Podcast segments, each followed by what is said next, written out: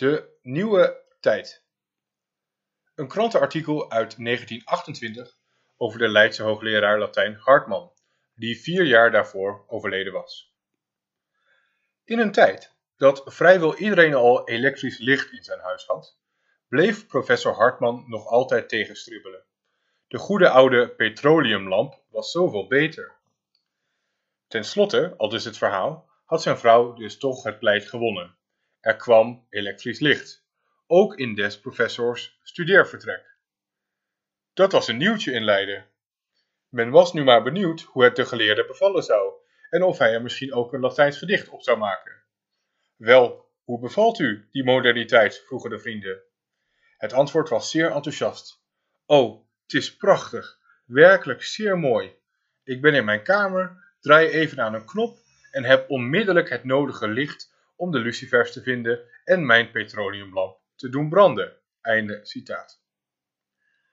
Eerst iets over Hartman zelf. Hij studeerde en promoveerde in Leiden en werd leerling en bewonderaar van Cobbett. Daarna was hij een tijd conrector op het Stedelijk Gymnasium in Leiden en daarna weer 30 jaar hoogleraar, waardoor er ook in de Leidse professorenwijk een straat naar hem genoemd is. Als hoogleraar werd hij ook wel de kleine Cobbett genoemd en inderdaad zijn er overeenkomsten tussen hem en zijn leermeester. Bijvoorbeeld in het gebruik van het actieve Latijn. De reden die hij hield in uh, eh, 1908 was de laatste dies-rede ooit in Leiden die in het Latijn gehouden werd. En hij gaf ook nog steeds college in die taal. En verwachtte dat zijn studenten ook in het Latijn vragen konden stellen en opmerkingen konden maken. Maar dat viel erg tegen. Maar nu terug naar de anekdote. Want de periode waarover deze podcast gaat is een van grote veranderingen op bijna alle gebieden, waaronder ook wetenschap en techniek. We zullen zien dat Hartman en collega's niet altijd het toonbeeld van progressiviteit waren. Nu is dat misschien klassici en ook specifiek Latinisten wel een beetje eigen.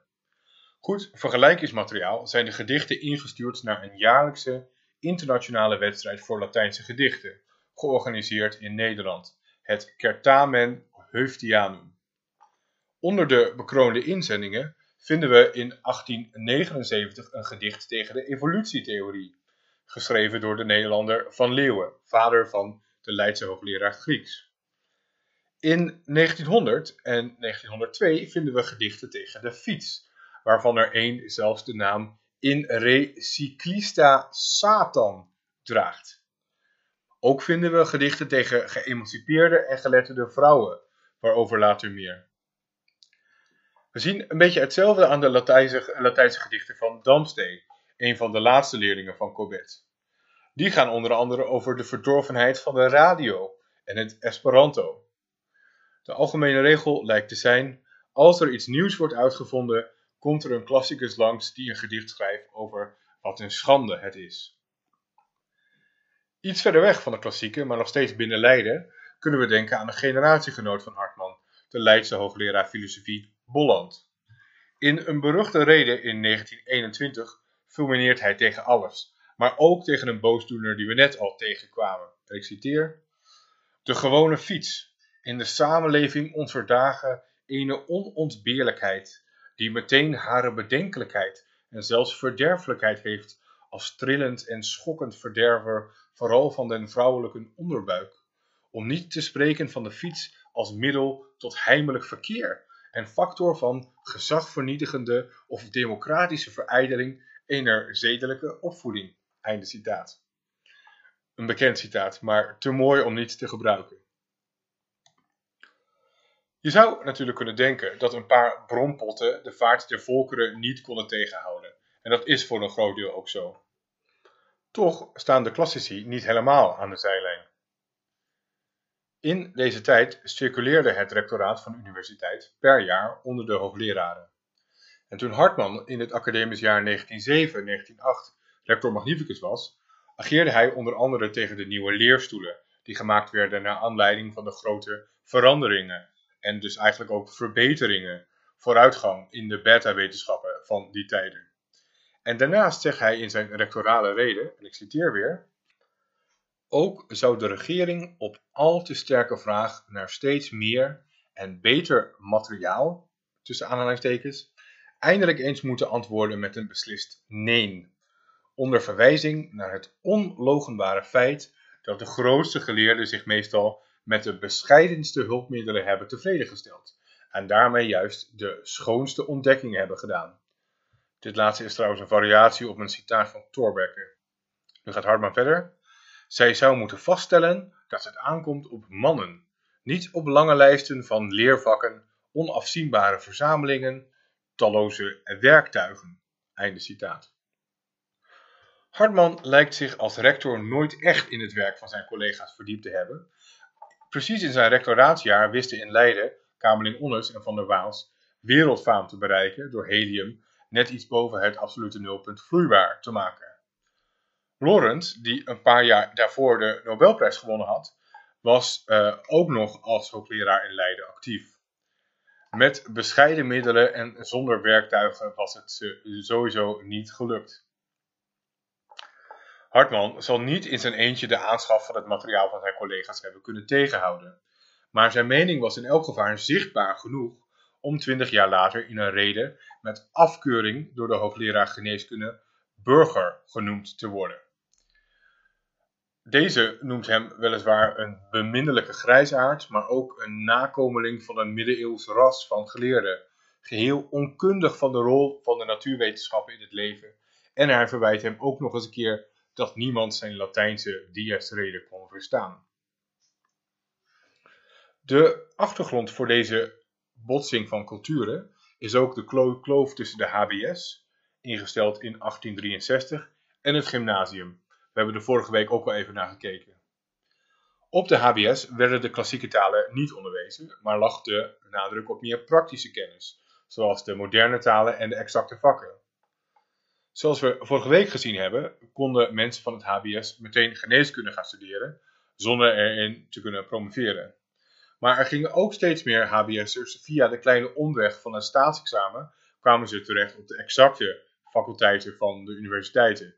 Dat was onder andere de route die Kamerling Onnes, Zeeman en Lorens volgden. Ook hier had Hartman natuurlijk een mening over en ook deze was niet al te vooruitstrevend. Hier weer een citaat van een wat vooruitstrevender persoon rond 1920. Eh, Professor Hartman heeft eens in een feuilleton in een Rotterdammer gezegd dat hij nog nooit iemand ontmoet had die niet van een gymnasium kwam en toch goed Frans en Engels sprak. Zou het waar zijn? Zou professor Hartman inderdaad zo weinig in aanraking geweest zijn met de wereld van handel en industrie en de grote maatschappij in het algemeen? De heer Van Aalst, de president van de Nederlandse Handelsmaatschappij, heeft in de oorlogstijd een open brief geschreven aan president Wilson in zeer behoorlijk Engels. Einde citaat. En nu komen nog wat voorbeelden van HBS'ers die toch goed Engels, Frans en Duits spraken en schreven.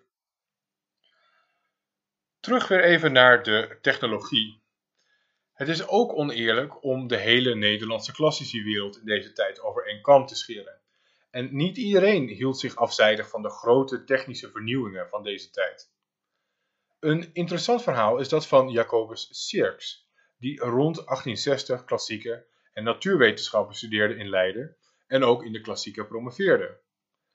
Hij werd rector van het Stedelijk Gymnasium in Groningen en gaf daar ook de klassieke, maar maakte in zijn vrije tijd op zijn zolderkamer een interferentiemicroscoop, die de voorganger was van een microscoop waarmee Zernike later een Nobelprijs zou winnen. En men heeft ook wel gezegd dat de prijs ook wel naar Sierks had kunnen gaan. De knutselende rector werd hij wel genoemd. En er waren ook klassici die vonden dat het gymnasium wel wat met zijn tijd mee kon gaan. En een van hen was J.W. Beck met CK, die na een carrière op gymnasia uiteindelijk hoogleraar Latijn in Amsterdam werd. Hij was op vele manieren zijn tijd vooruit. Een daarvan was bijvoorbeeld dat hij zijn onderwijs wat aanschouwelijker wilde maken en wat meer aandacht wilde besteden aan cultuur in plaats van taal. Zo bouwde hij bijvoorbeeld voor zijn leerlingen een Romeins legerkamp van klei en gaf hij hun blikken soldaatjes om het te verdedigen. Dat was voor veel mensen aan het einde van de 19e eeuw toch wel wat veel van het goede, onder wie Beck's rector, de eerder genoemde Sirks, die toch liever had dat er wat grammatica gedoseerd werd in plaats hiervan. Een van Beck's publicaties heeft de programmatische titel De Oude Wereld en de Nieuwe Tijd. En daarin zegt hij dat te midden van de grote veranderingen, technische veranderingen die in de wereld spelen, het gymnasium mee moet veranderen. Met meer ruimte voor de natuurwetenschappen en daarnaast ook de moderne talen.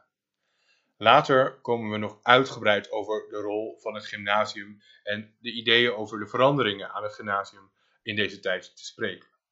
Maar volgende week bespreken we eerst iets anders. De rol van klassici in een andere grote maatschappelijke ontwikkeling van deze tijd. De langzame toetreding van de vrouw in het openbare leven en de wetenschap. Tot dan.